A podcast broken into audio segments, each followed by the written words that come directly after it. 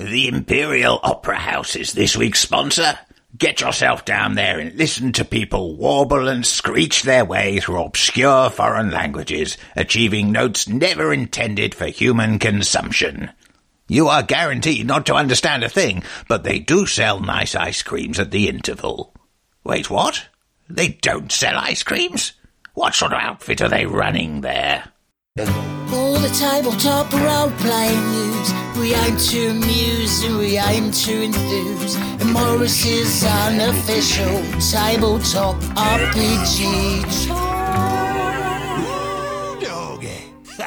Hello, hello, hello, and welcome to Morris's unofficial tabletop RPG talk. I am Russ, aka Morris, or Morris, aka Russ, and with me this week is. Peter Coffey from the Southampton Guild of Roleplayers. Dressed as ever, it's an absolute pleasure to be here. But wait, we have a visitor. We do have a visitor. Yes, all the way from the States, flown in and so forth, especially for the podcast.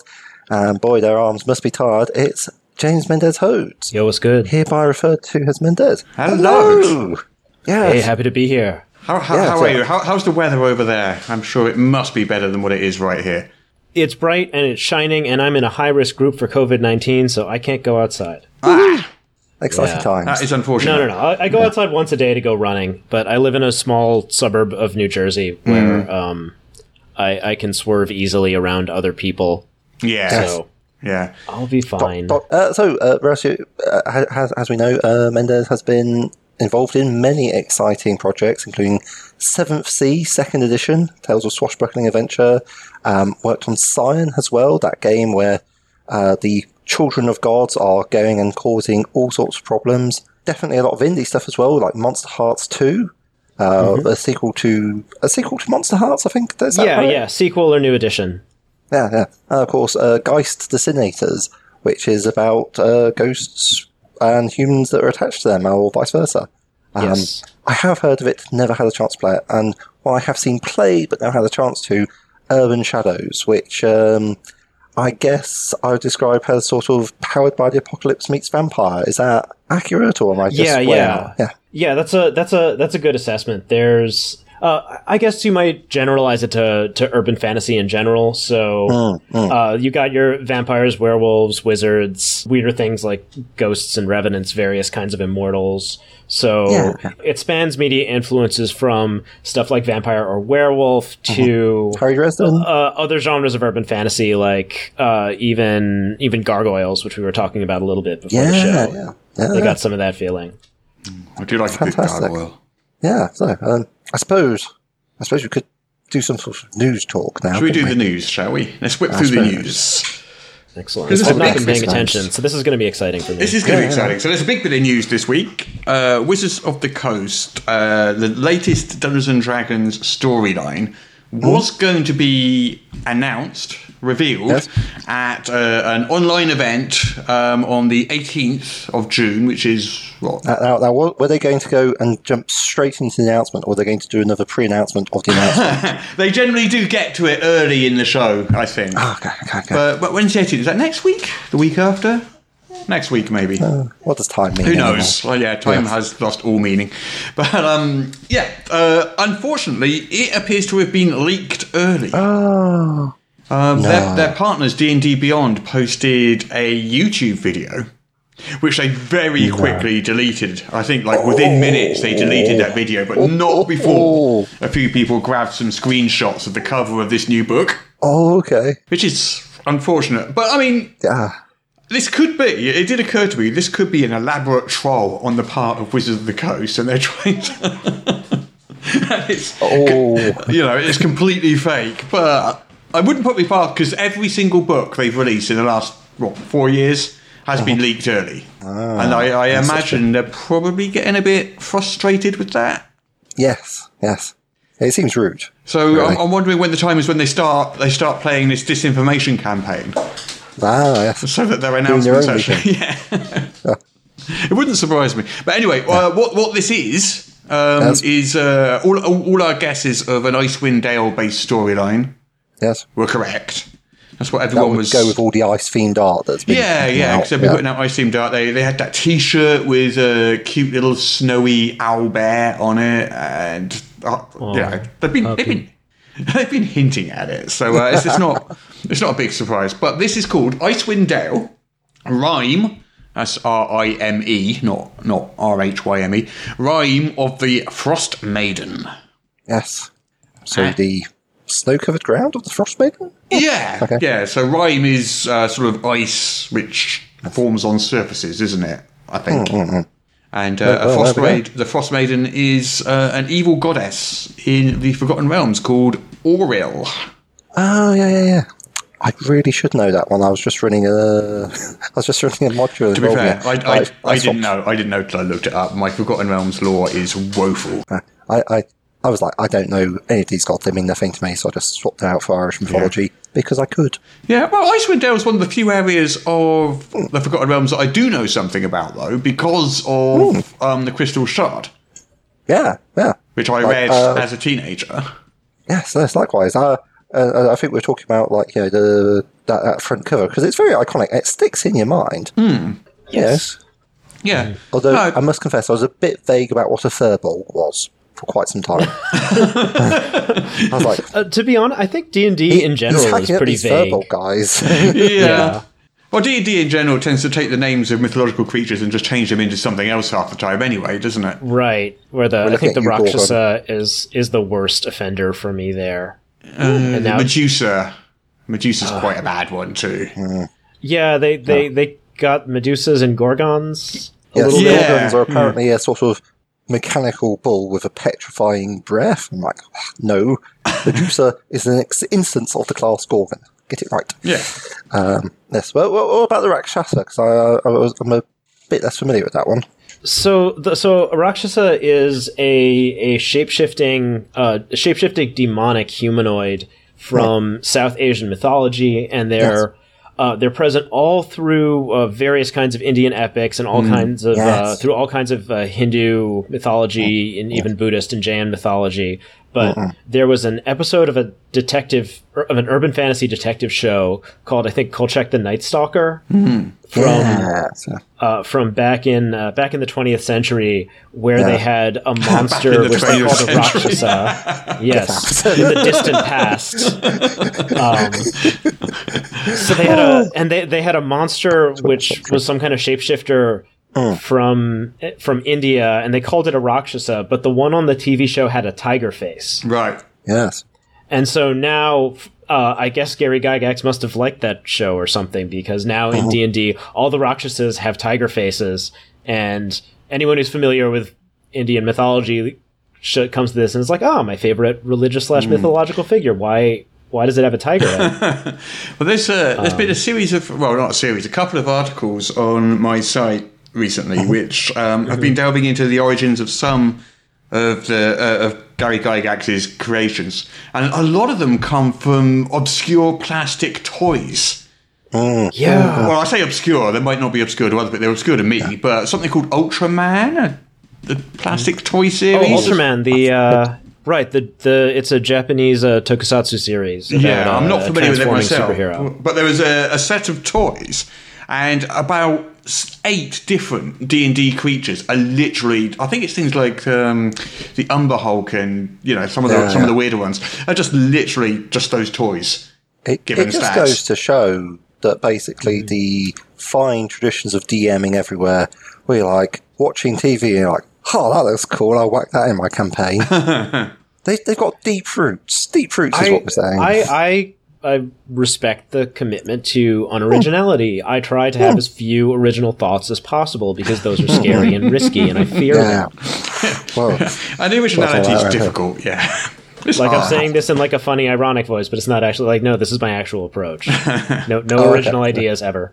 Yeah, I'm, I'm, I'm kind of with you there. Everything I, I do is Lisa. A love letter to the Ghostbusters game in the 1986. Yeah, that's what it is. It's, Yep. Yeah. He's laughing when he says that. It's true. it's true. It's totally true. Yeah, yeah, absolutely. Okay. Uh, anyway, Well, anyway, so uh, we were talking about Icewind Dale. Yes. Just, just quickly. So uh, it was originally posted on Reddit Uh-huh. uh, by a guy called Smite Might. This uh, screen grab, and it was only a tiny little um, picture, sort of like a, cou- a couple of inches high. Yeah. And then over on um, Geek Native, which is uh, an RPG news site, Uh, they ran it through some kind of image enhancing application. I don't quite know how these things work, but managed to blow the image up. So you've got a big full screen image of the front cover of this book. And it makes it very, very clear. And basically, there's a great big snowy owl bear, giant owl bear with horns on the front cover, flanked by a wolf of some kind. Yes. And, And there's uh, somebody who's suffering from a nasty case of death. yes, he doesn't look very happy. cold. Yeah, see, seen better days. I'm, I'm actually quite interested in this because I, I really like the the novel D and D stuff, mm. like the the ones where they've actually come up with their own stories. Because I found things like Tales of the Yawning Portal, Ghost of Salt Marsh. It's like it's nice that they've been brought up to date, but they haven't really changed. They're not that up to date. Yeah. they're not they're not as exciting for me. Who knows? Perhaps we'll get all sorts of exciting things. Perhaps.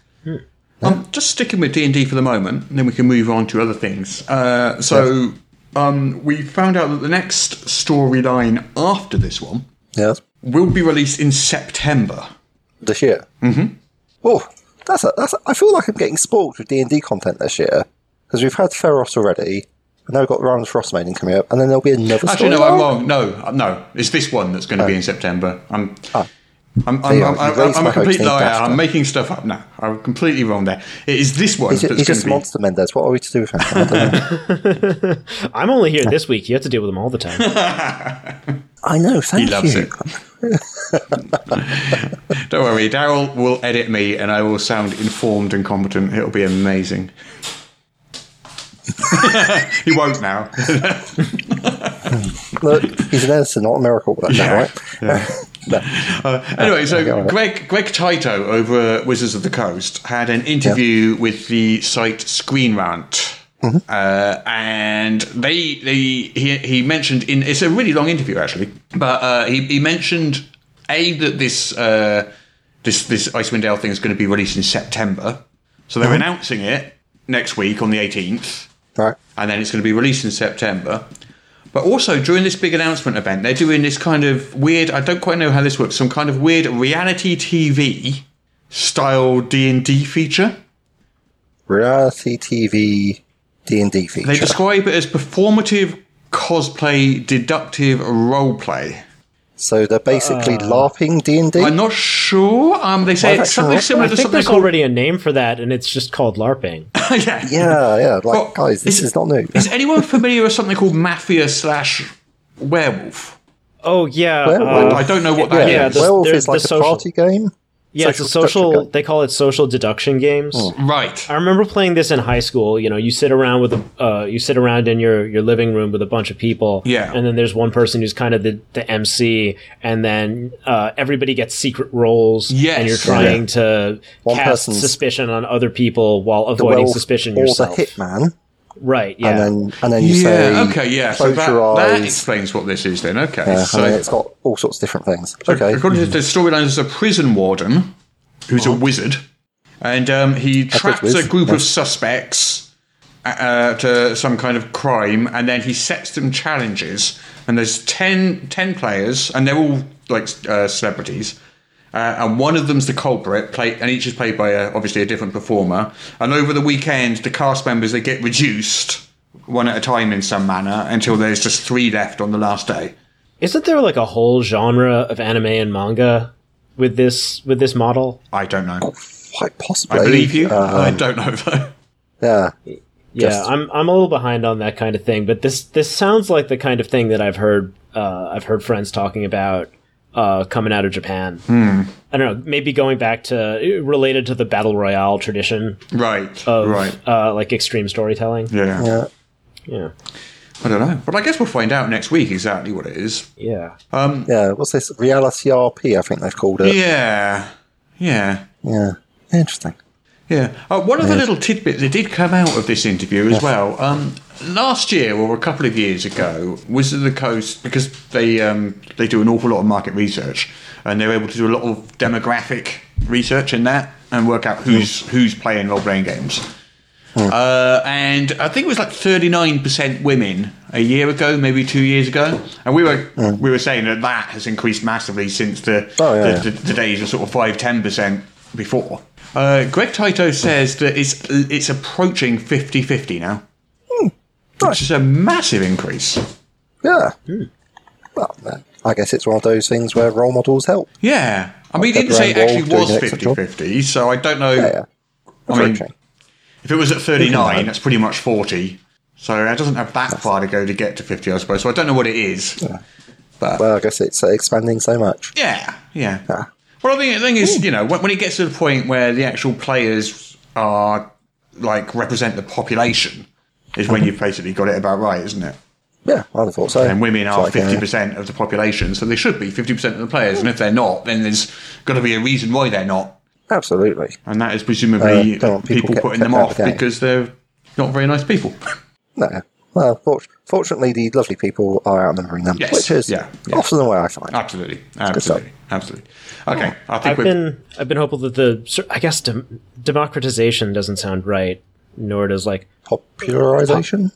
Yeah I, I guess The that removal the, of gatekeeping from the hobby Ex- yeah, has been right the really removal solid. of gatekeeping specific like specifically through uh, specifically through play on discord and the Mm. ways that generation z is reshaping and reformat reformatting like the way that new players engage with d&d Mm-hmm. uh, i think that may have a lot to do with it I think streaming streaming is definitely a massive, massive part of that because people see Yeah. themselves represented in the in the shows that they're watching, and I think yeah, that's I, I think there's definitely still gatekeeping in like a lot of these new online communities that we're seeing popping up over the past few years, but Yeah. they a lot of them also have more robust tools to counteract the kind of gatekeeping that we're Mm-hmm. used to seeing at conventions and game stores that have become, you know, basically like cliches Yeah. in the Yeah, culture. yeah, yeah. And, and casual sexism is way less cool than it used to be. yeah. Before Yeah. people just be like, it happens. And then it's like, that's that's very rude. You can't say that. I think Yes, it's we're gonna have to get out of here and go into politics, Yeah. where apparently it's totally fine. Still. Yeah, and I think probably you know every time someone tunes into some live streamed D and D game or something, and they suddenly realise, hang on a second, that's not just five middle aged white men. That is a good thing, and that uh, and, you know, and, and, then, and they white might say, hey, this this thing might be for me too. That's a Yeah. Yeah. Well, it seems, exactly. seems wrong. But hey, uh, talk, talk, talking of um, that sort of thing, um, so uh, there's some big RPG sales for the whole Black Lives Matter movement going on right now. Yes. Uh, So, so what, what they on to? Over a thousand games, is it? uh, yeah, well that's one of them. So that'll be I don't know how you pronounce this. Itch.io, Itch.io, Itch.io. Itch.io? That's how I I'd say always it. thought it was itch.io, but I've heard people pronounce it every which way. I don't know. You I can call know. it Itch.io if you like. I- I'm, I'm going to to go with tell wrong. Itch.io. Okay, It seems easier. Fewer syllables. But uh, but yeah, um, so yeah, so that's that's that's the biggest sale, uh, and that uh, currently has. I'm looking at it now. Over a thousand products on there. Over 800 creators. It's worth Yes. coming up to six thousand dollars in value. The whole mm. bundle that you get, and Yeah. it only costs you five dollars.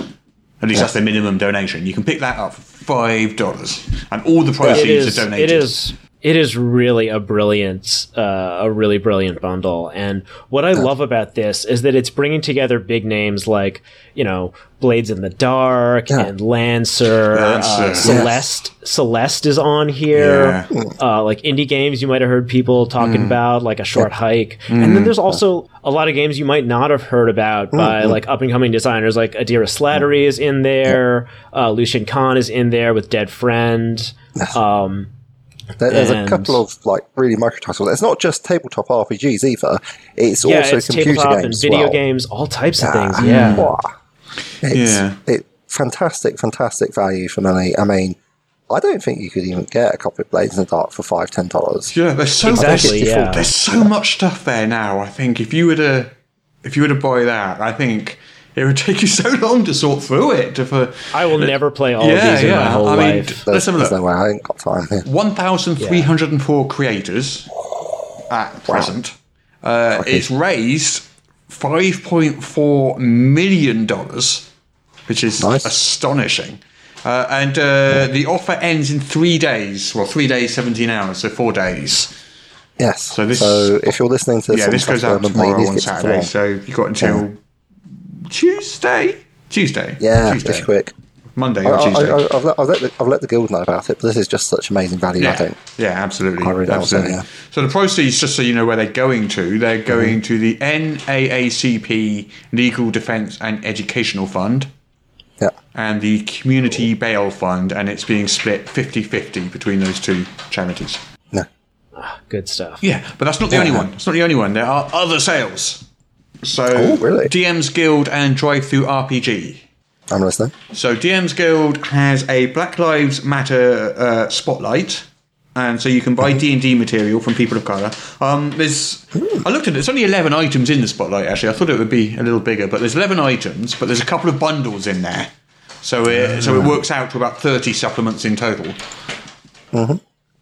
Um, so that's that's on DM's Guild if you if you want D and D specific stuff. If you want more Yeah. more general stuff, uh, over on Drive Through RPG, they have a spotlight Mm-hmm. page, and uh, that includes stuff like um, the Cyberpunk Red Jumpstart Kit and some bundles which have things like Rocket Age, which was I think Cubicle Seven Rocket Age, and Shadows over Sol, and a whole bunch of other different stuff. And again, the proceeds from both of those spotlights um, go to go to charity too. Oh, I'm liking the sound there. Yeah, it was kind of. So I didn't that um, drive through RPG thing. I'm, I was surprised I didn't actually hear about it. I just stumbled across it by accident. They didn't really send any press out about it. Is it? But it's a good deal. It's a good deal. Yeah. Hey, Yeah, so, um, There's some cool stuff here. I, I, I think something expensive is about to happen to me. I've got to be honest. well, it's not too expensive, Well, that's the actually, thing. It's not even expensive, is it? That's the It's that's, not, is that's the beauty of it. Uh, I was already in on the itch.io, itch.io. It's a hard site. one to turn down, isn't it? Uh, uh, it's Yeah. like it, it's basically the default's ten dollars. I was like, oh, I don't like having. I thought it said it's five dollars and it said it's ten dollars. I was like, what am I even quibbling for? This is immense value, and that was when it was seven hundred and forty games. Hmm. So I hadn't realised It they were adding to it. It's so hard to resist that combination of avarice and altruism. Exactly. Exactly. yeah. they, they, they got me. They got me right. right Greed that you can feel good about. That's amazing. Kind of weaponize that stuff. Yeah. It's Yeah. way forwards, man. Uh, right, Origins Online. I'm going to stick on Origins the Online. stick on the Good Black time. Lives Matter front for a moment. Yes. So, Origins Online has been cancelled. Origins Online. Origins Online. So, the Origins Game Fair was postponed uh, due to the pandemic until Yeah. I think it was October, somewhere later in the year, anyway. Uh, and in its place, Origins Online was set up, and that was due Yeah. to be like now, next week, really close to now. Some- I'm not sure something like, yeah, yeah. exactly. And I'm not entirely sure what happened behind the scenes. But uh, a whole bunch of uh, companies and hosts and presenters and uh, attendees started pulling out of the uh, online convention because uh, GAMA, the Game Manufacturers Association, um, Oh, no, were what's they not done were now? not um, publicly stating their support for Black Lives Matter. Right. Now, as, far, as I understand it, and I might be wrong with this, it isn't so much that they just kind of forgot to say anything. It's more that Oh, they were actively not saying it. Do you, do you- do you know what Oh, I mean? I see. They, they've been invited to comment and have been like, I, I mean, I, I couldn't tell you what conversations went on behind the scenes. Who knows? Who knows? Who knows? But anyway, a lots and lots and lots of people started putting out. yes. And So as a I, yeah, I I also didn't I didn't follow the specifics of the the behind the scenes stuff, but the the way that a lot of the withdrawals were framed did make it clear that this it wasn't just about this one public uh, this one public statement. Yeah. yeah, I mean, they they did. I, I they, got. I got to say, when I hear GAMA, uh, I don't have a good connotation with them just from this podcast. it's like You know, we're not against them.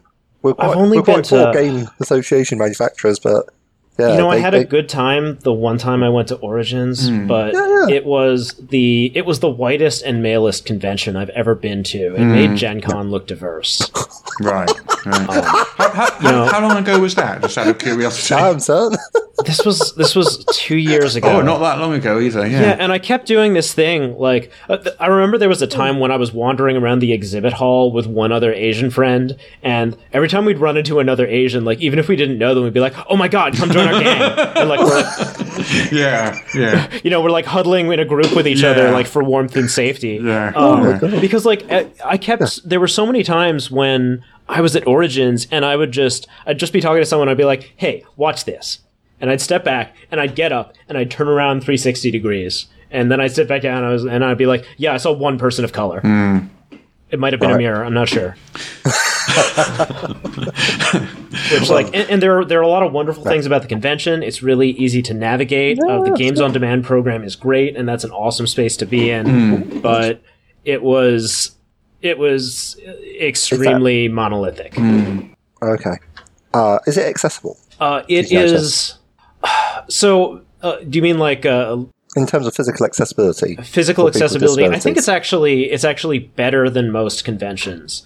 Uh, you know, I've only been to be that. that hard. In fairness, Yeah, There's a lot Um, of because yeah, it's it's like because a lot of it takes place in in basically just one uh one building that's arranged essentially as a line. Um, so everything is really close to the street, uh, and it is it's relatively easy to get from the convention center to a lot of places to eat without having to like trudge all over the place. Um, like it's uh, again compared to Gen Con, where you have to, if you walk out of the convention center, you have to wander through downtown Indianapolis a bit. There are fewer streets you have to cross, so uh, that's that I think is a good deal easier. Although there are a couple of like eating spaces which don't seem uh, super accessible.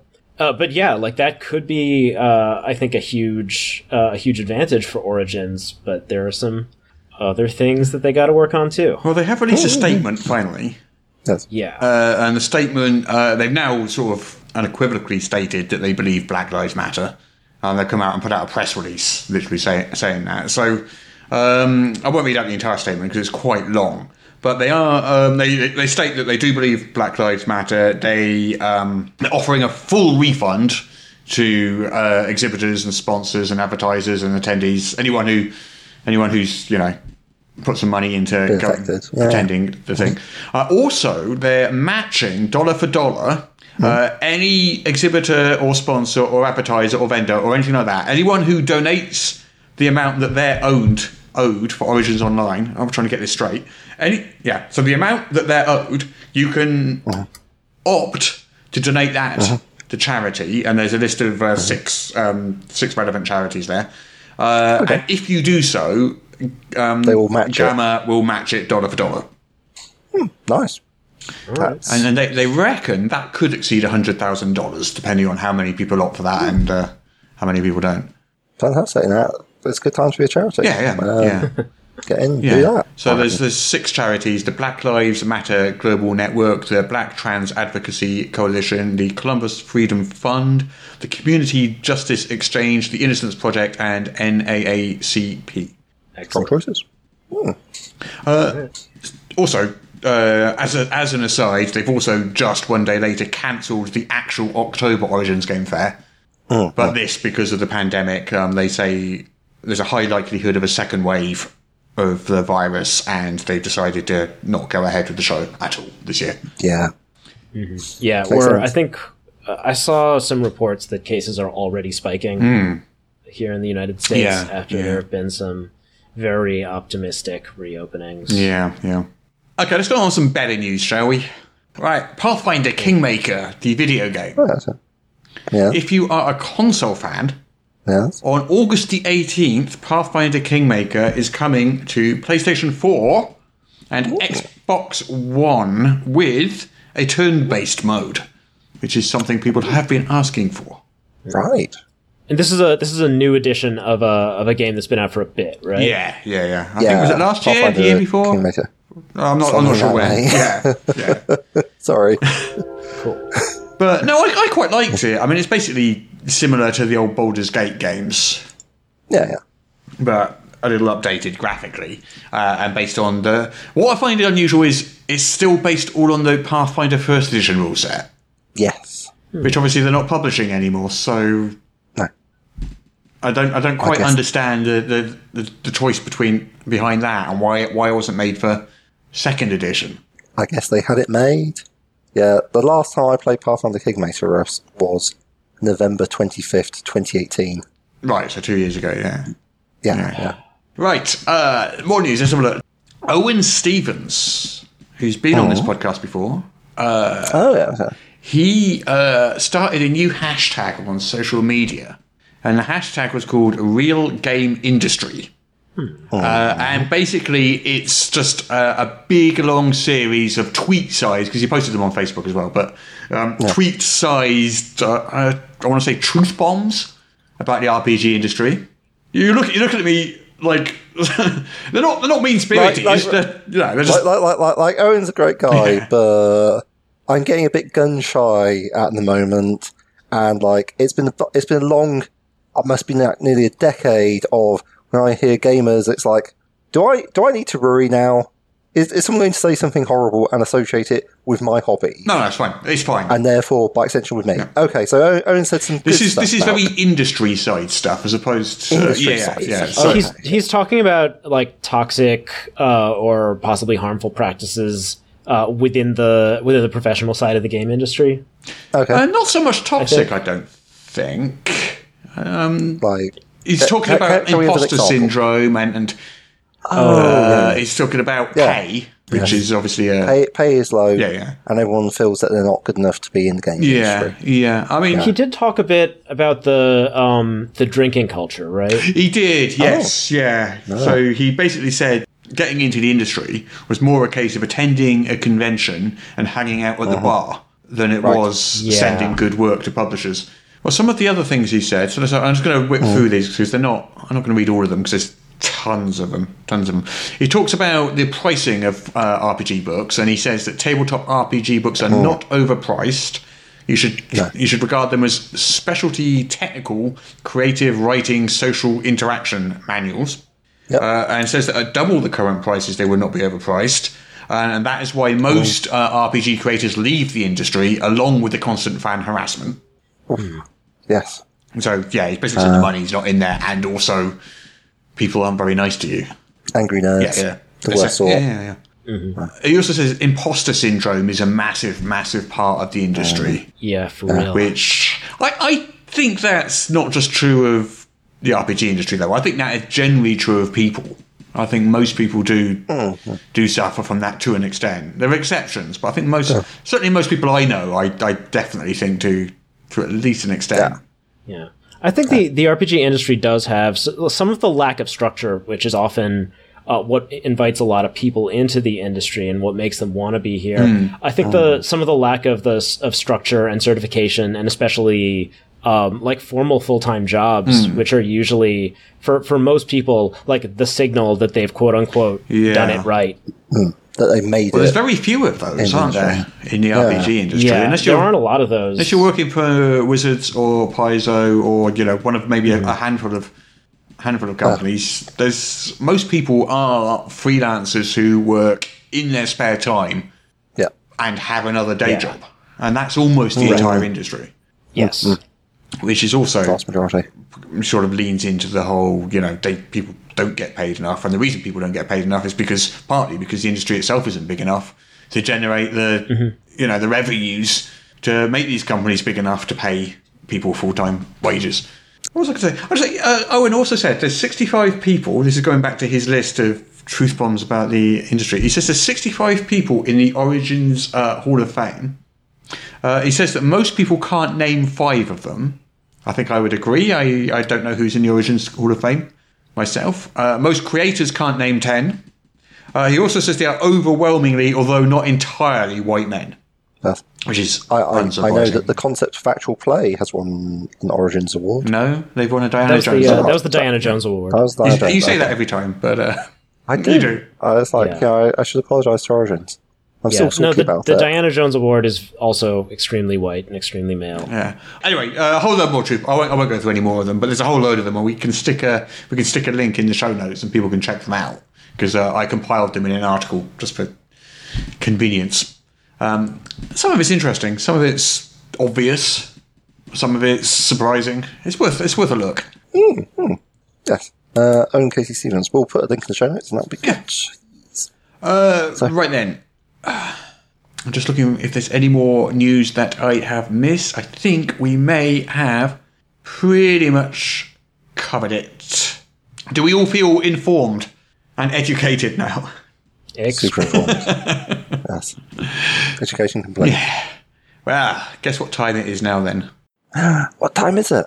It's time to play our favorite game. It's time to play the game. Our favorite game in all the world. Guess the Kickstarter from just the name. I think it's time to play our favourite game in all the world. Our favourite game in all the world. Hmm. The game where I read out the name of a Kickstarter and you guess what it is from just the name. Oh, that game. That game. Right. Yeah, I suppose we can play that. Yeah, why You were so hoping it was D and D, weren't you? But it's not. Oh, I, I was looking forward to a quick game of Battleships. To be perfectly honest with you. Battleships, yes. That's the, Battleship sounds like the perfect podcast kind of game. It's hmm. like, oh, audio is right? a perfect medium just- for that game. We can even do the sound effects. Right, so Mendes, you're not familiar with the game, are you? No, I'm Oh. not. Tell me all about it. Is Well, you've just you, heard you, the you've just heard the set. rules and the title all in one go. Okay. So I'll, I read out the name of a Great. Kickstarter, you guess what it is, and uh, I give you some points. And that's basically Okay, what are the encumbrance rules for this game? well, the, the the major encumbrance is Russ's pronunciation. That so doesn't that's, help, but, that's, that's a that's a major that's a major encumbrance. Well, but, yeah, if people wouldn't name all their Kickstarters with really bizarre fantasy names full of apostrophes, maybe my pronunciation would be a little better. But you know, all I can do is try and read the words I see on the screen. All right, would you like, would you like, would you like to go first, Peter, and then Mendes can see how? I'll, I'll go- I'll go first. all right then. So, what is folk magic of the Haven Isles? Bloody awesome names, what that is. Um, ooh, folk magic of the Haven Hmm. Isles. Um, I think it is a splat book. I think it's for a setting that I don't know. Um, maybe maybe it's a third party for Pathfinder Second Edition or something like that. That'd be quite good. And you've got like the Haven Isles, and um, this is essentially a book of sort of low level cantrips and magics and uh, magic items and like little little rituals you can do to um, like not really like big powerful spells like fireball and stuff, but like you know like cool little spells like you know how to summon cats or how how how to find your one true love and so forth. And it's and it's like it's a book full of that, uh, which you can just plop into your setting. Uh, or maybe it's like I don't know. It's it's it's localized itself with folk magic of the Haven Isles. So yeah, I guess there's probably some sort of. Um, I'm hoping that there's at least one spell in that book where you undo knots to get extra wind. So power. you're saying it's a spell book for Pathfinder? It's Short spell, version. spell Short version of that. There'll be magic spells, spells, magic items, low power, quite fun. Okay. Uh, Probably Pathfinder. Okay. I'm hoping Pathfinder. You're sort of right, but it's not for Pathfinder. So what Oh, this is, it is D&D it's, a, a, book for OSR games, swords and wizardry Oh. in particular, and it's based Ah, on. British folklore, uh, with a big focus on magicians, wizards, and magic users. Um, it's nice. 60 pages, 19 pages of which are full color illustrations, and it has a whole bunch of magic user subclasses and spells, all based on British folklore. Yeah, that clever. sounds quite good, actually. So When's that come to an end? Yeah, so you got you got half of that. You got the basic concept right, but uh, you missed the British bit and you got the system wrong. So five out of ten, I think, is a fair score. Well, It's not called the Haven Isles, it's called the British Isles. yeah, that, that's not me. Okay then. Sweet. So Mendes, would you like a try? Please. Okay then. Ooh. Okay. Uh, this is a, a pronunciation possible issue, but I'll give it a try. Enchiridion, Enchiridion of the Computarchs. Of the Computarchs. oh, come on, Russ. What? And, and This sounds like. is, is that the full? That's the full title. yes, yes. well, That I, that sounds like a that sounds like a Valerian and Laureline storyline, like from the old French comic. Um, Yeah. I think that okay, uh, compute the the the computing part makes me think of uh, like a cyberpunk or a contemporary thing, Right. but. Um, the fact that the word Enchiridion is used, which is like an old timey word, What does I that mean? What does Adventure Time. Enchiridion mean? It's a big Yeah. book. It's a big book, is it? Oh, okay. Oh, okay. Thank you. yeah, it's like a codex or a tome. I've learned a thing. I feel clever already. computer. Yeah, um, this could mean a lot of things, but I'm going to guess that it is. It's. oh, But are the Computarchs good guys or bad guys, or or morally gray figures? Uh, so I think that it's uh, it is a book of player options for. Uh, it, it's a book of player options for a fantasy setting that purports to be genre bending. Like it's a fantasy setting that involves uh, some futuristic elements, like it's post apocalyptic and there's old technology lying around, uh, or else they're starting to get into like steampunk stuff or cyberpunk stuff that they want to combine with a traditional fantasy kind of Like the setting. Appendix N sort of You jazz. are correct. Wait, really? You are correct. So it's for the Dungeon Nailed Crawl it. Classics RPG, which is which is a Ah, fantasy okay. RPG. However, Yeah, yeah. it's a book on developing and using ca- uh, casting mechanics and concepts in high tech settings. Nice. What? So somehow, Yeah. somehow, out of me mangling those words, you you basically described this thing perfectly. That makes it an excellent title. If you know what an Enchiridion is, which is like a handbook, Yeah, I suppose it helped Right. that you knew what that was because I, I had no idea. But uh, yeah, I, I, I was like, Thank you to Adventure don't. Time. Uh, yeah, well, there we go. uh, I'll claim this congratulations. as it, yeah. That is uh, definitely uh, 100 points out of 10 for you. wow. Yeah, Right. yeah, riding high, man. Yeah. So, uh, Peter, you're, you're a long way behind now. 100 points Oh, to 5 at the moment. But but it actually seems legit this time.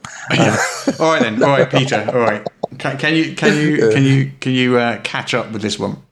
I'll give Okay. it a go. Go on. What is? You're gonna like this one. It's one of those single word ones. You love those. Okay, yeah. Roll. R O L. O L E. Oh, I actually know what this one is. Well, that's just what I you get. actually It. saw. Um, I think it is a manual. Uh, it's a it's sort of a, like a non-fiction book. Uh, for what that makes sense of, it's like a collection of essays about how to role play and looking at various things. It's going to have like a whole bunch of different authors. And it's going to be all about you know this. i- These are different ways you can role play and how to make it fun and ways to get into character and basically almost sort of like um, an improv acting manual advice sort of thing. How's that? Well, it's basically the opposite of that. Oh, it's telling you how not to do that. This is a, uh, it's like a Roll20 competitor, right? Yes. It's a, Yeah. like an online platform. Yeah. So it's kind of Zoom and Roll20 combined into one. So it's like a, a Zoom with tools specially designed for role players. I think it's the best way I could I could describe it. So, like Roll20, Uh, yeah, but I think Exactly, uh, like yeah. So uh, the same as roll yeah, twenty. I think uh, it's more focused on the video than Roll20 is. Right, right, right. Okay, So I I think when you, when you look at it, you see an interface more like Zoom than you do more like than uh, than Roll20. But it has a whole bunch Oh, of dice rollers and character sheets and cards and stuff like that, kind of tools built into it. exactly like Roll20. but okay, so it's a competitor, but with better video code. Uh, I, s- I think so. Yeah, yeah, yeah. oh, right, good to know. Uh, so I think you definitely scored Perfect, perfect for podcasters. minus hundred points there, which Super. puts you at minus ninety-five, I believe. Which is unfortunate. I'm doing well this week. You're doing, you're doing, Oh, you're doing uh, fantastic. I, re- I record all I record all my scores in modulus because Oh. that way it's fine. doesn't doesn't matter how you record touched them. it. I hear, I hear roll has a module for this. Okay. So this is the last one, and this is for Mendez. Go so on, all Mendez. you've got to do is not score Negative 195 195, 196, negative Yes. 196. uh, to win. I, I thought I'd help you out with the math. Chris. yeah. so this is called Wretches with a W uh, and Rewards. Wretches and rewards. I feel like Waldo should have less W's or more W's. Okay, so the fact that there is uh, a an alliterative or assonant, I forget which word it is, that there's a title which is like R sound and R sound, m- makes me lean towards fantasy role playing. Um, and we haven't actually had explicitly a 5e product yet. So I feel like probability wise, this probably this might have something to do with like a standard Dungeons and Dragons.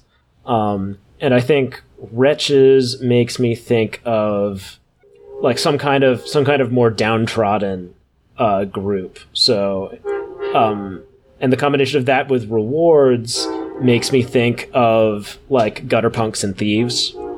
Um, so I'm imagining like a um, a book of uh, like thief options for 5e, like a like almost like a, a complete thief's handbook kind of feeling. You got the system right. It is definitely for 5e. Oh, What this book is is a book of monster encounters, perfectly paired, they say, with memorable loot. Um, it says, as a dungeon master, the traditional approach to generating loot is tried and true, but could be so much better. You set up encounters, run the players against them, then pop out the DM guide to roll on loot tables. That's the traditional way of doing it. Oh, right. Okay, yes. Yeah, okay. Is it giving advice on how to give custom Yeah, loot? basically, the encounters have Oh, okay. loot that is part of the encounter rather than randomly rolled after the after the encounter. Is what they're saying. Yes, with you. Yeah. I, I, I think I'll be okay for that, but that does sound like a useful Yeah, tool for, cer- but they kind, of, they kind of say here uh, if the if the monster had a wand of fireballs in their loot pile all along, then why the heck didn't they use it? But in my games, they do. Yeah. So I'm right. not sure Yeah. where that question came from. They'll recharge tomorrow, lads. You weren't quick enough. Well, that's, that's how it's supposed to work, isn't it? Yeah. Yeah, I- I when you roll, so, when you roll the treasure, the monster can use the treasure. But well, well, to be fair, we've got a lot more experience, so maybe for some people this will be good. So- Okay, yeah, okay. Um, so it's six adventures around a diverse set of magic items and their associated monsters. So I don't know how many points you got there, Mendes, but it certainly wasn't minus 196. As long as it wasn't negative, yes, yeah. which means you negative. are definitely this week's winner. Hey, Unfortunately, there's no prize apart from the uh, self satisfaction and the knowledge that you beat Peter. I'll put it on my resume. I sh- you should. You should. Yeah, you should.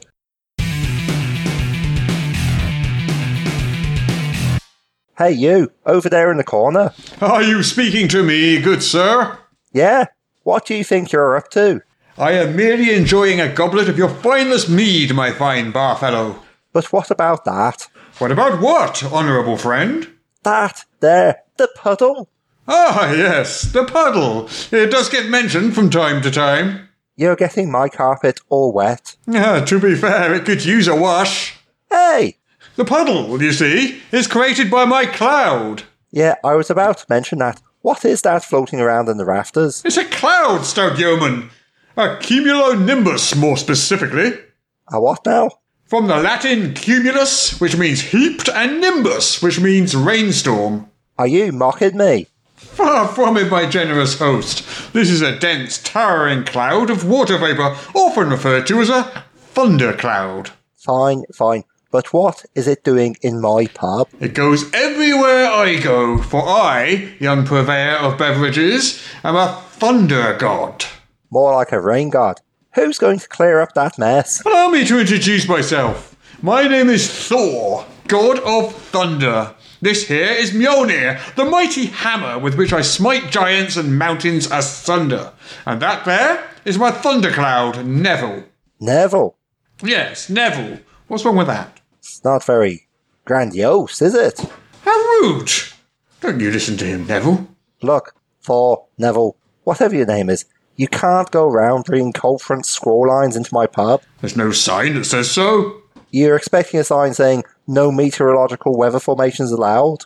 Oh, what about a little stratocumulus? No. A cheeky nimbostratus? I said no. Oh, come on. You surely can't object to a nice cirriform nacreous polar stratospheric cloud. I could, I would. I mean, I do. Fine. Come on, Neville. We're not wanted here.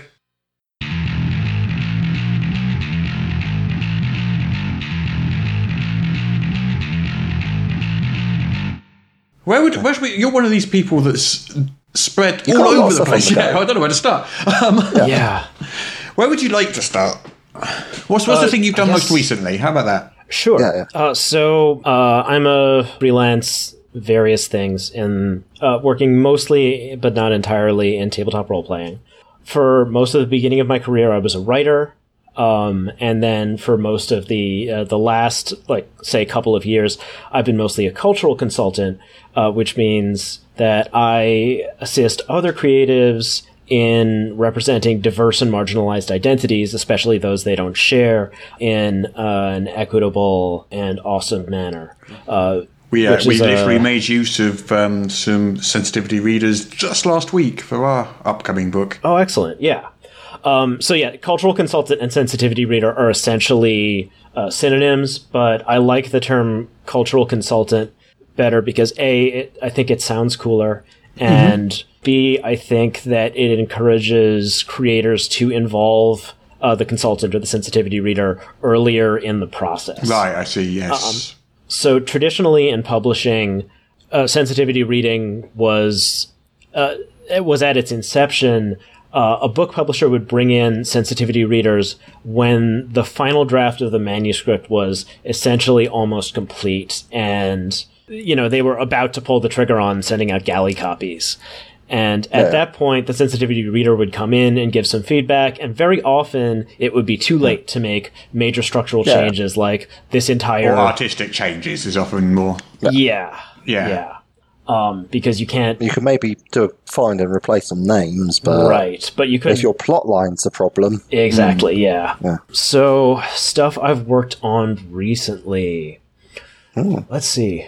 So um, there was Jiangshi, the hopping vampires game. yes, That sounds uh, fun. That does sound fun. I, uh, Ah, I'm so wasn't familiar with it game. until uh, until literally you gotta yesterday. us- but, uh, it's not strictly an RPG, I think. But, Oh no, it, it is. Um, uh, it is strictly an RPG. Yes, oh, but marvelous. Uh, so, so Jiangshi Blood in the Banquet Hall is a tabletop role playing game about playing a Chinese family in North America, usually uh, in the early 20th century.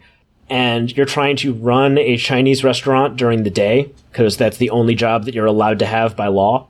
Um, And then you have to fight off uh, annoying uh, hopping vampires by night. So uh, it's it's very grounded in history and uh, the history of the Chinese Exclusion Act and all of the like legal and historical reasons why there are why Chinese restaurants are so ubiquitous in Canada and the United States because of the the restrictive immigration laws that would only allow people in if they were involved in a restaurant business. right, right, okay. Uh, so that's so that's uh, providing a lot of the backdrop of it. Um, and then there's also there's also a lot of influence from uh, television shows like if you've seen uh, Warrior on Cinemax, not a lot of people saw that.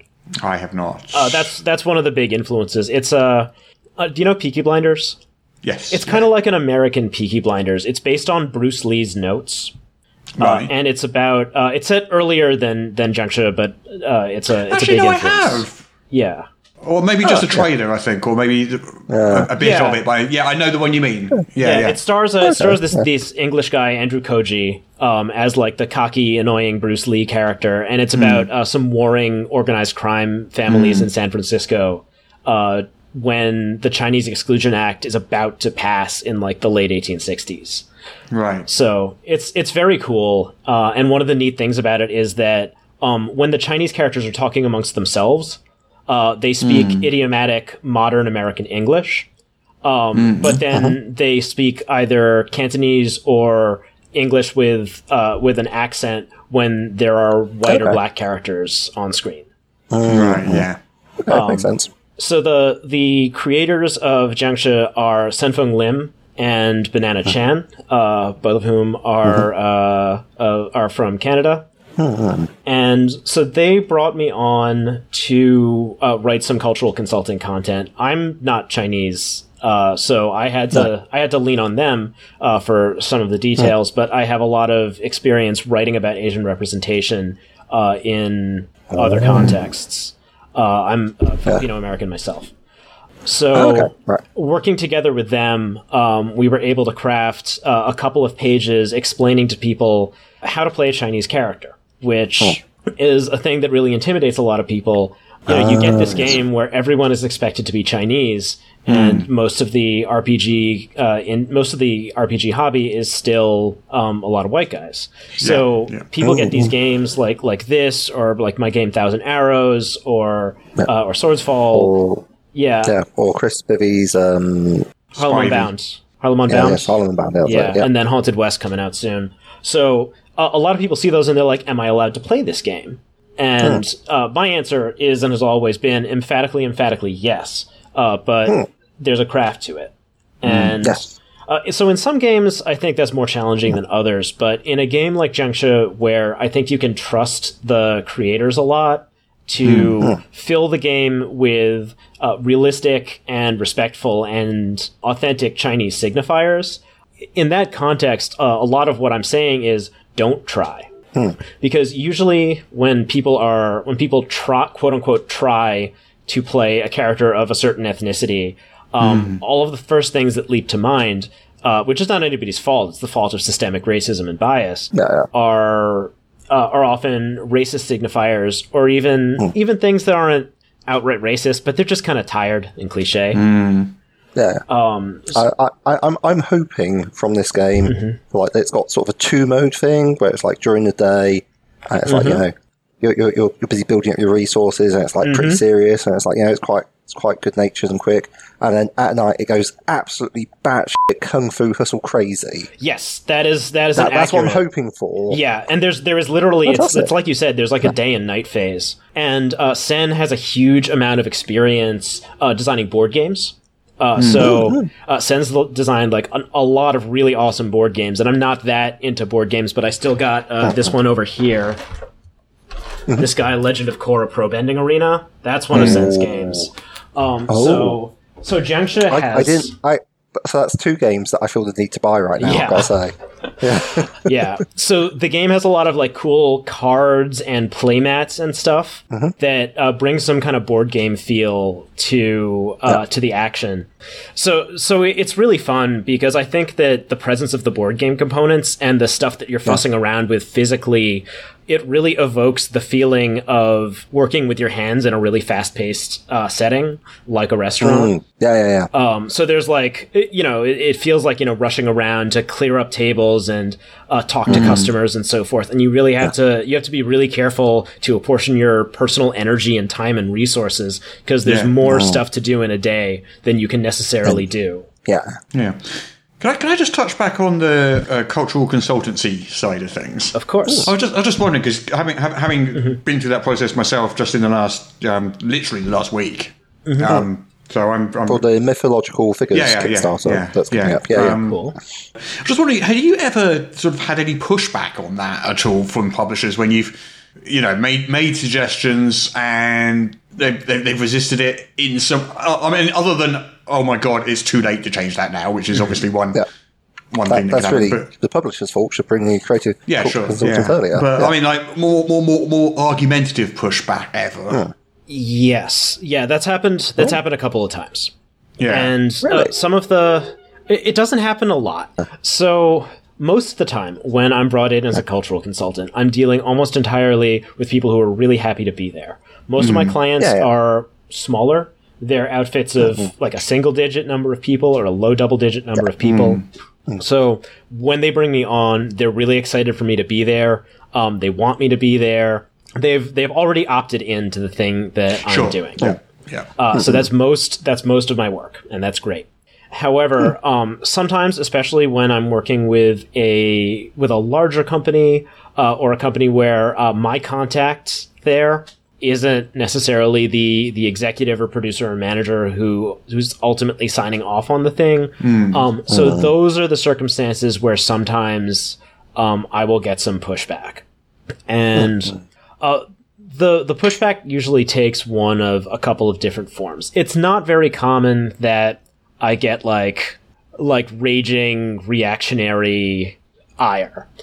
Like the like when I visited Wizards of the Coast to give a, a presentation back in January, I just posted, "Hey, I'm at Wizards of the Coast today," and I got this long, long, long stream of angry people on Twitter. I was accused of starting a death cult. Someone sent me elf porn. Um, there was just all, all kinds of like, oh my god, this guy is going to single handedly destroy the hobby in the course of a two hour workshop at Wizards of the Coast. Right. Right. And I'm like, there's already been five five editions of what you want, man. Like, you're already really good at pretending there's no gay people in this game. Like, what? Hmm. Why? You're going to be able to ignore me. You'll be fine. So, usually, it, when I get the pushback, it's not that. it's of the it's of the format like, well, why do we really need this? Are the, did the data support that we actually need this? I read a study that said that implicit bias training actually makes companies worse at things. So shouldn't i- isn't this guy going to make us more racist? Isn't going isn't calling out all of these racist things going to are they going, is he going to put racist ideas in my head that weren't there before? So it, it's usually it's usually of this format. Right, I see. Interesting. Well, I Yeah. suppose to an extent, that's kind of, you know, you've done your job, and if they don't want to accept it, then that's their problem, not yours, isn't Mm-hmm. Yeah. it? But and there are there are definitely times when I give some I give some feedback to someone, and uh, almost always the person's like, "Yeah, absolutely, we can do this." And then sometimes if the company is big and there are a lot of a lot of different like workflows that are siloed from one another, I'll give that feedback to one person, and then there will be a game of telephone in which it gets lost. So that by the time I see the final thing, I'm like, "Hey, I said we had to change that name because it's associated with such and such a thing. What happened?" Yeah. and then sometimes because of the the the chain of communication breaking down Yeah. uh, something happens and when that happens i can't tell whether it's I always assume that it's just somebody forgot but Hmm. it's also possible that someone saw this thing and was like no i need to change this because it's um, i don't know like sjw pc culture or something Yeah, I mean, I imagine a lot of if you know if there is pushback, a lot of that would come more from like fans than than actual professionals working on books. You would think i think they that do tend, you do tend to see sort of reactionary explosions on the internet from fans on this sort of thing. Yeah, definitely.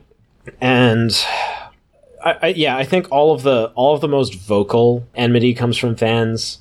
Uh, I think that uh, people in people in professional settings have even if they don't actually agree with all the stuff that I'm saying, I think they they have an incentive to listen to me just because they don't want people yelling at them on the internet. Sure. Yeah. Yeah. And a lot of these people, if they made something that were too far in the other direction, that were too far, um, that were upsetting, like, you know, these people who are sending me elf porn and accusing me of starting death cults, like, people know how to argue with those guys sometimes if they already, if they, maybe if they have tendencies in that direction, but they don't necessarily know how to argue with people who agree with me.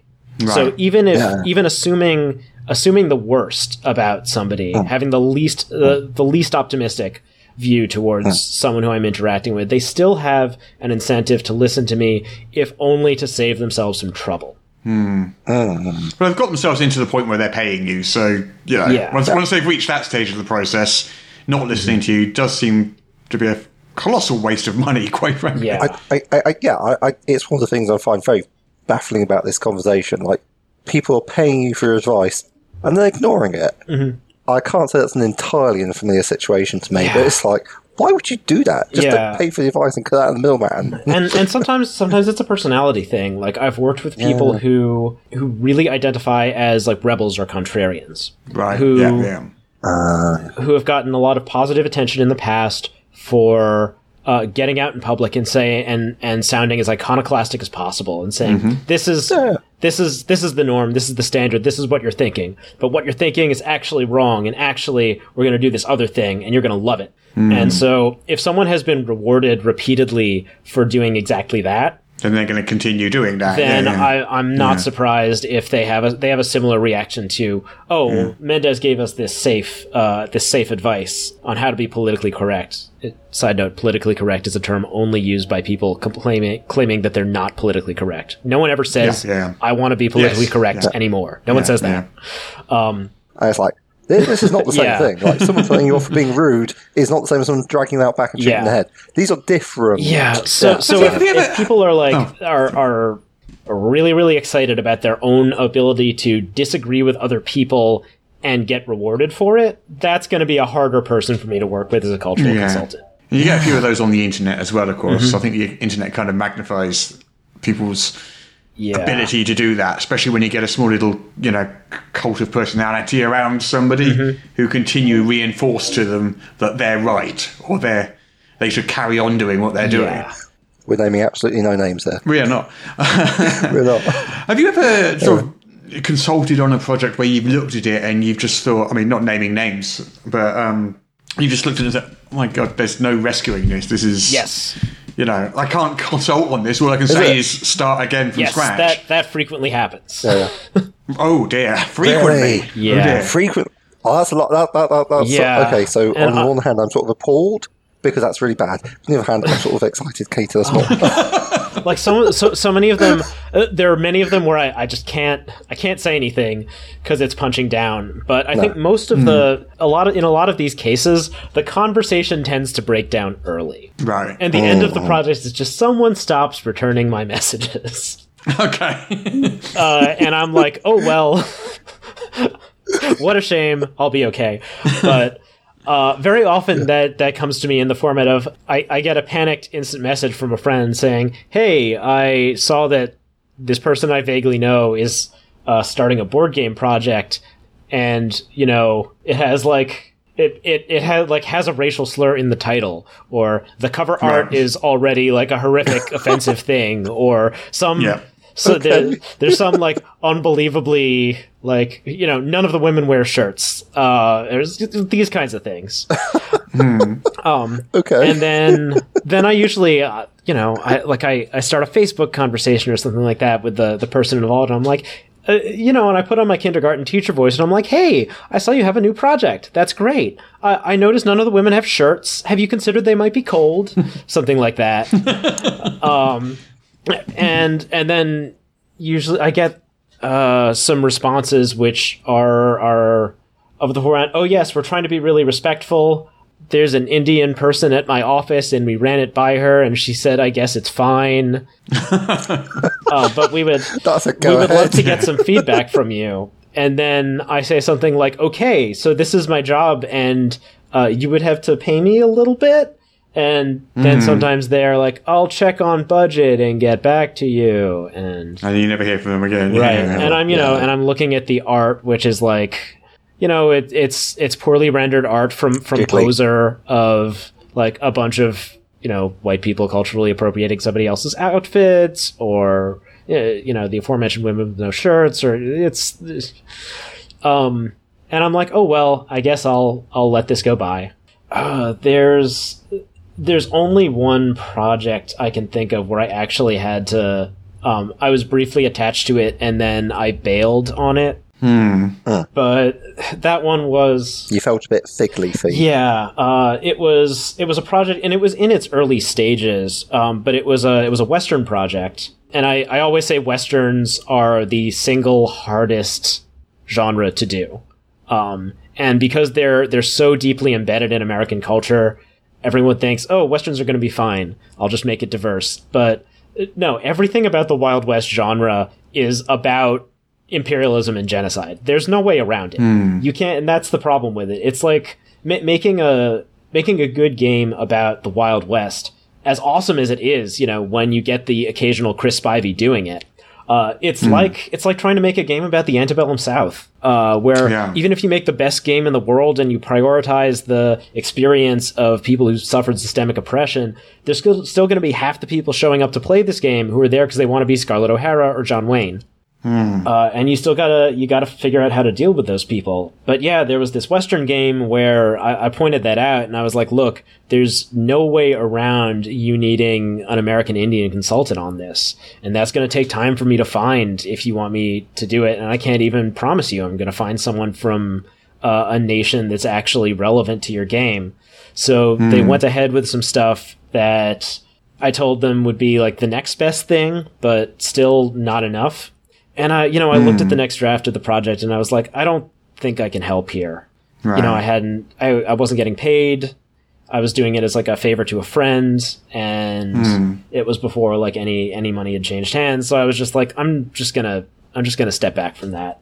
Yeah, yeah. And they were, you know, they were Yeah. they were trying to make like a good, diverse Western game, and they a lot of the aspects of the project with regard to representation were cool, but there was just no way around this like giant mountain of imperialism and genocide. Yeah. Do you, do you tend to find that um, it it tends to be uh, good intentioned misunderstanding more often than it is kind of Almost willful? always good intention mis- misunderstanding. Yeah. And you know, I think it would be easier if it weren't.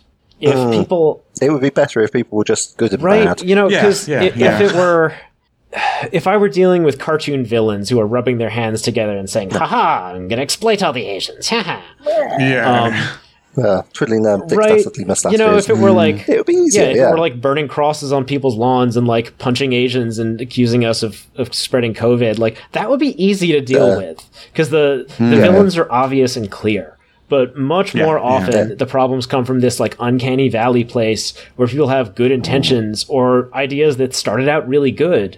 Um, so like a, an, They're, they're not people that you describe as common or garden racists. Right.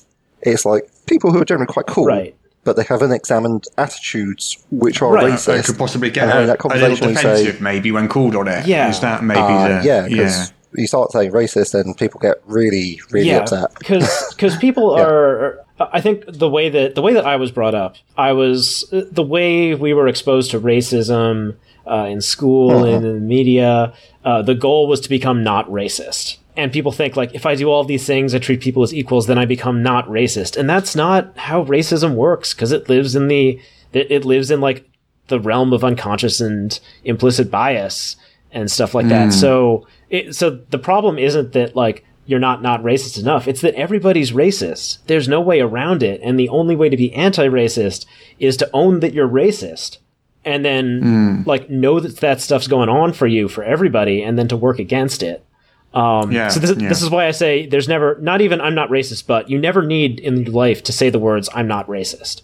Because a lot of the people who are most attached to that idea are most vulnerable to making mistakes that a cultural consultant needs to fix. Because like they're trying to do something right. Like because they'll do something that is harmful or is uh, a, a problem for people and they won't know because they'll think like this whole time I was thinking anti-racist thoughts, um, or my intent in doing this, the thing that I wanted to communicate was the opposite of this thing you're telling me it communicates, and that's that's the hardest thing to deal with.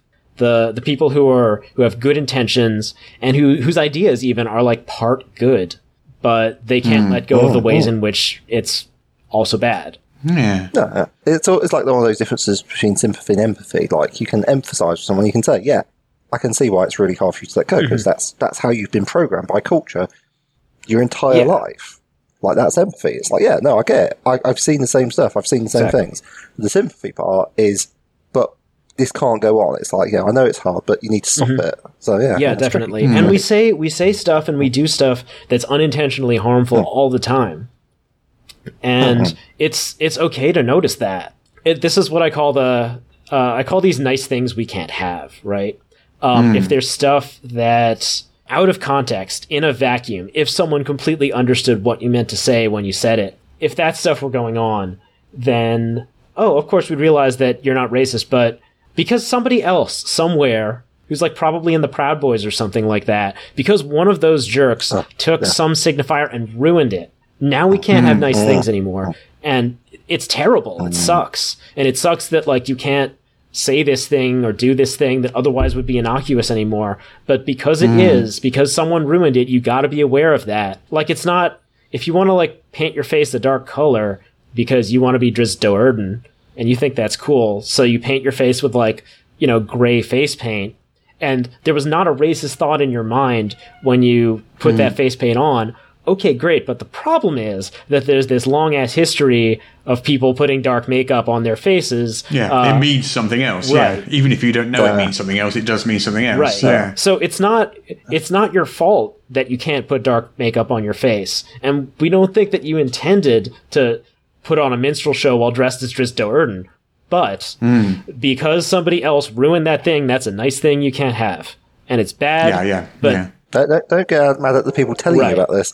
Get mad at the people who ruined Exactly. this nice thing that you can no longer Exactly. have. Like, if you want to be a photo negative, that's not cool. yeah, yeah, like we all saw that episode of Community, right? Fault. Ken Jeong. Uh, to, to be fair, I saw Yeah. it. On, yeah, yeah. I, I saw it on Space Force the other night. I'm like, yeah, yeah. It's like, okay, so you dressed up as a photo negative. okay, that's awkward. But yeah, it's like, yeah. Don't don't be mad. It's not the people telling Yeah. you. It's the people who've done it and have been awful about Exactly. it, and who are still doing it and still being awful about Yeah. it. Like these people need to quit it. Yeah. So the rest of us can have nice yeah, how long back. ago was That's Justin. Trudeau doing this stuff? You know, Less than a Yep. decade. I'd have to Google it. Yeah. Yeah. So how how how do you uh, how do you get into uh, a job like that then? Because uh, it's not it's not. I think when people think I'm going to get into RPGs, that's probably not the first job that they think of. They think writing. They think well, writing is the first thing they think, obviously. But um, Yeah, right, right. Uh, artists Oh, and things like art. that. So- how, how, how, I don't think about layout artist. yeah, but how, how, do, how do you end up being like a cultural consultant? What's the kind of route into So that? um, the answer to, to many of these questions for, for my own personal career path is uh, accidents or bad luck. yeah, So uh, I started. well, that's most of our careers, to be Right, fair. It's bad luck that you became a cultural consultant. that that part was good luck, but uh, for Oh, okay, right, right. So for a really long time, whenever I got hired to write something in RPGs, maybe not always, but it often was someone wanted me to write a subject that other people didn't feel comfortable writing because it had something to do with usually Asian or African culture. I'm not African, but I, I have an academic background in West African religion. So there are specific uh, topics in like West African and Afro Caribbean and Afro Atlantic religion where I have like specific kinds of knowledge that I can I can help with. So usually it would have So if someone comes up to you and say, "I've got this great idea for a voodoo priest. Can you help me out, James?" Let me get a drink, and then I'll. then I got you. Um, yeah. Um, ah, yeah. The voodoo priest I talk to most often is a, is a white lady. That's a weird story for some other time. but uh, yeah, she's great though. But yeah, so all, all so it would usually be um, there was some element of Asian culture or African uh, religious or martial culture because I also play capoeira, um, and so I'd be brought in to write something related to those things. In the latter case, usually I'd I'd you know, I'd show up like, okay, you know, just starting out in this industry, I need a job, but you, you asked a black person first, right? Um, so, uh, so yeah, and this, uh, uh, this happened all the time with like surprise elements of content. Like I'd be writing a book that I thought was about one thing, and then someone else I was collaborating with would bring in another cultural element that I didn't think I needed to know about to work with it, but like there was suddenly this thing from like Russian culture that I needed to go and research and come give people feedback on. So a lot of times people don't know what they don't know and then they end up asking me about it. Uh, so as a writer, I was always brought in to essentially do things that you would otherwise need a cultural consultant for then over the course of writing, usually I'm collaborating on a big book with a lot of other people. So um, people would end up coming to me and asking me, "Oh, hey, you know, just read through the book, make sure there's no typos, and if you catch anything, you know, that you think we should change." And then I'd read through it and I'd be like, I'd catch something that wasn't necessarily my job to catch, but I thought it would probably be a good idea to mention, not to describe people of color using food terms like almond eyes or chocolate skin. right. Uh, so I ended up getting a lot of experience doing cultural consulting just by being a writer. And during the course of that time, um, I also started building up a network of other other creatives who were doing similar things, so that we could talk to each other um, in a in a space that that that felt safe, and you know they could You got a le- you got a level of expertise about non-American cultures, right yeah that kind of thing. where we could exchange uh, we could exchange ideas and help each other out with similar stuff. And then eventually i realized well there's there's so many writers doing this and like writing is fun but it's hard.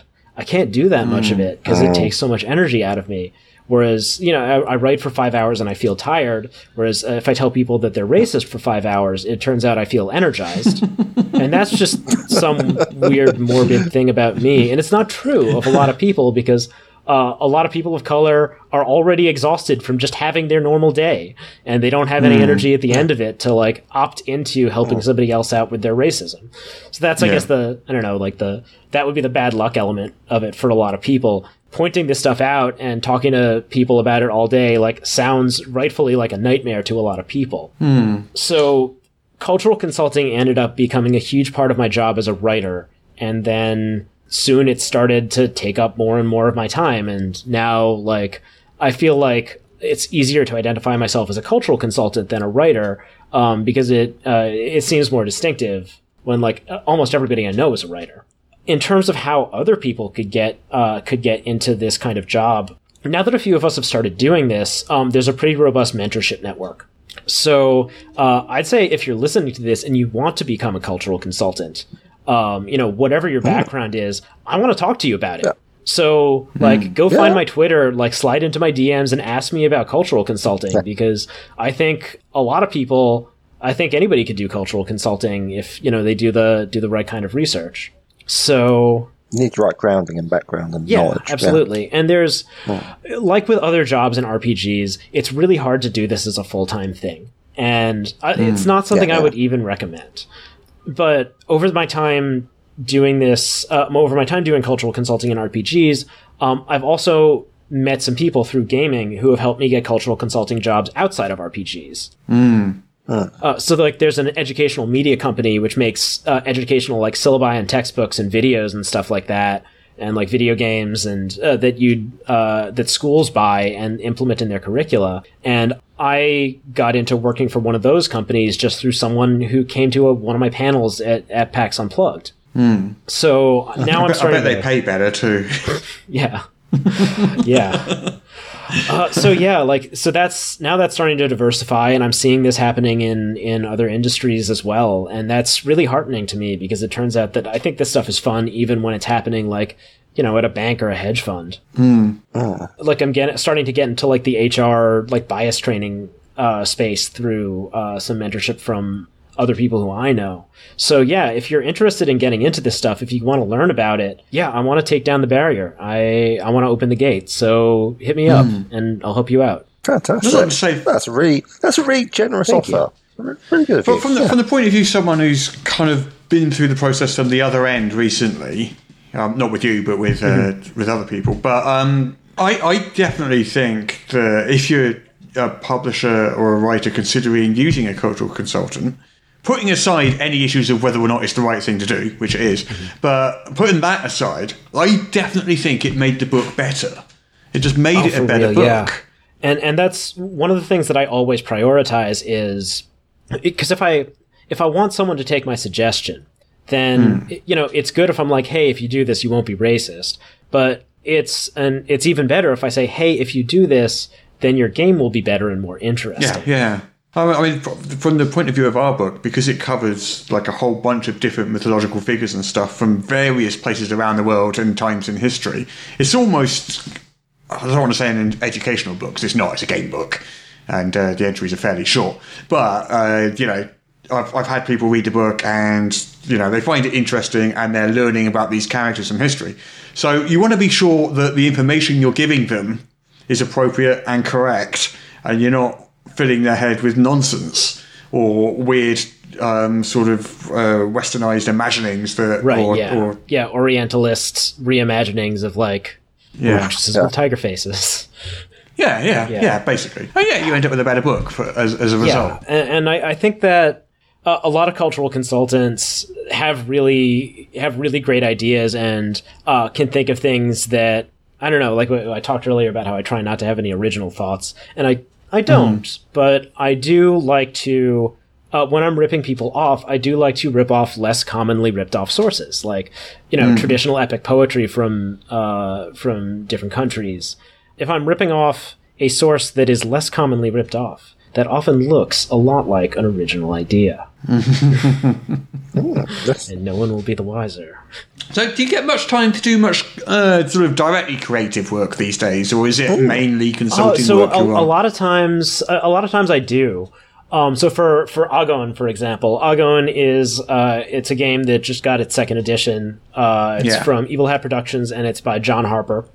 And you know everything John Harper touches turns to gold. I think. Uh, so Agon is about Greek heroes uh, getting lost, traveling from island to island in the Mediterranean, and having strange adventures on each island. And uh, I there was in a, in another life I was going to be a classics major, so uh, so I love this stuff. So I so Agon was really interesting because I was doing cultural consulting on white people. I was doing cultural consulting on Greek culture.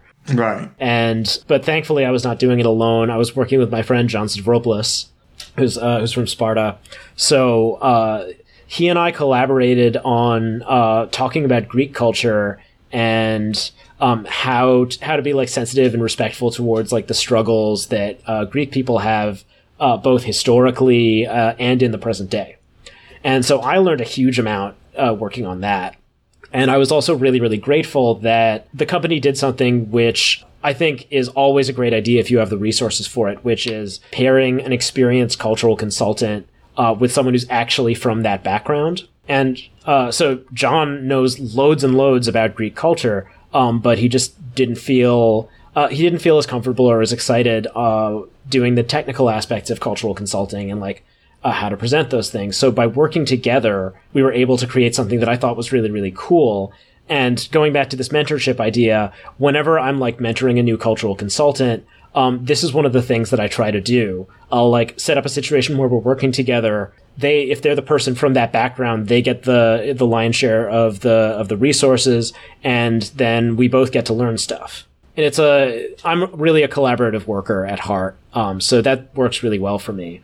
But in addition to doing this, the cultural consulting stuff on Agon, I also got to write a couple islands uh, for you to get lost on. The island that I the island that I wrote is based on uh, the similarities between uh, ancient Greek epic poetry and hip hop. So I, I have a I have a little side project. Uh, could, could, could you could you unpack a Oh, little oh bit? yeah, 'Cause sure. So, sure um, uh, so epic poetry of the kind that uh, Homer might have composed. Oh. Uh, so epic poetry it's a strictly oral. yeah, it's an oral sort of thing. tradition, and uh, if you read through the Iliad, you'll notice that there are a bunch of repeated sections. They're called formulae, and these these formulae uh, are actually kind of like a chorus. So uh, the poet who originally performed these things was actually freestyling uh, for a lot of the poet. So they would freestyle uh, over musical accompaniment, uh, this oral tradition, and then the formulae are like the chorus or the hook that allows them to make up the next section of the poem or get ready to freestyle that. And then I think there's a lot of uh, similarities uh, in terms of the subject matter. Um, you know, this booty and ostentatious modes of transportation and, and machismo and beef and uh, like uh, personality clashes writ large. Um, and you know, lots of lots of uh, sex and violence like- sorted stuff combined with uh, combined with like the heights of poetic uh, expression. And I got I got really interested in that in in college, and um, I so I started doing this translation of the Iliad, where translate where I'm translating it into um, modern rap, and so that's like a little side project I go back to from time to time, uh, translating the Iliad into rap from Greek. As you do. Yeah, as you do, as you do. Um, and Is this like, ever going to be performed? Is is more yeah, the question? um, I gotta. That's my other Patreon that I have to, the non-gaming Patreon that I eventually have to resurrect. But uh, uh, and even the word for for a performer of traditional Greek epic is rhapsodos, rhapsode, or because they rhapsodize yeah, about yeah. things. Yeah, so yeah, you know, yeah. they're it's it's almost the same word as rapper. Like it's. yeah. So so yeah, I I wrote an island for Agon that is uh, that's based on uh, on those those crossovers, and so um, it, it's an island where Apollo and the Muses are competing for control of the island because but because it's Apollo and the Muses, they've uh, nominated champions to uh, go at each other in rap and dance battles. okay. Uh, so yeah, so that uh, and then yeah, there's like a little bit of tie-in to uh, my Iliad translation, which you can find on my website. Yeah, so uh, so that was really fun, um, and I got to work with Sean Nittner at Evil Hat to uh, to really polish it. And uh, yeah, I'm I was really excited about that. Another island that I'm working on, uh, which will hopefully come out a little bit later, uh, it's based on Polynesian mythology. So um, the Greek heroes get so super lost that they wind up on a mythological island uh, that's based on uh, Maori and Hawaiian and Tongan and so forth uh, mythology.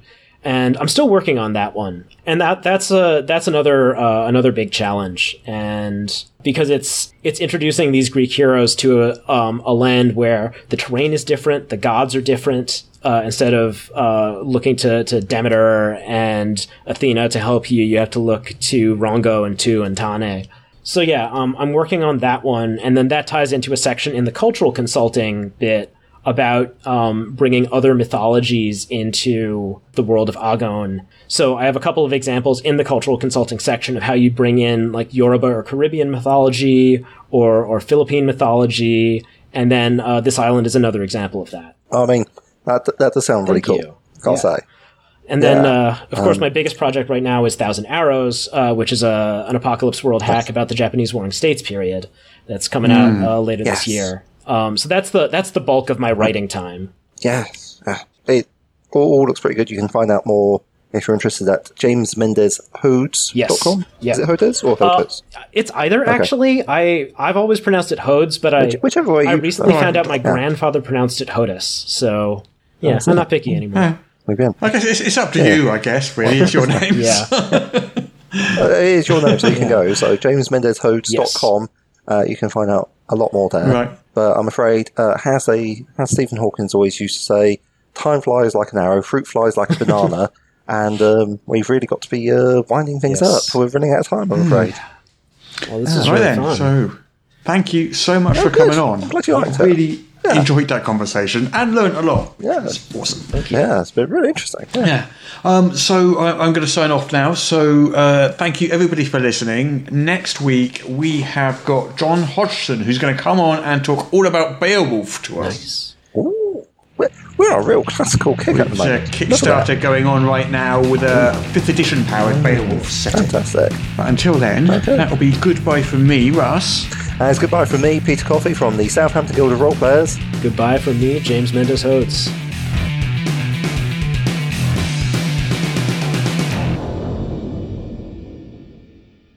Apparently, I now have to read this to you.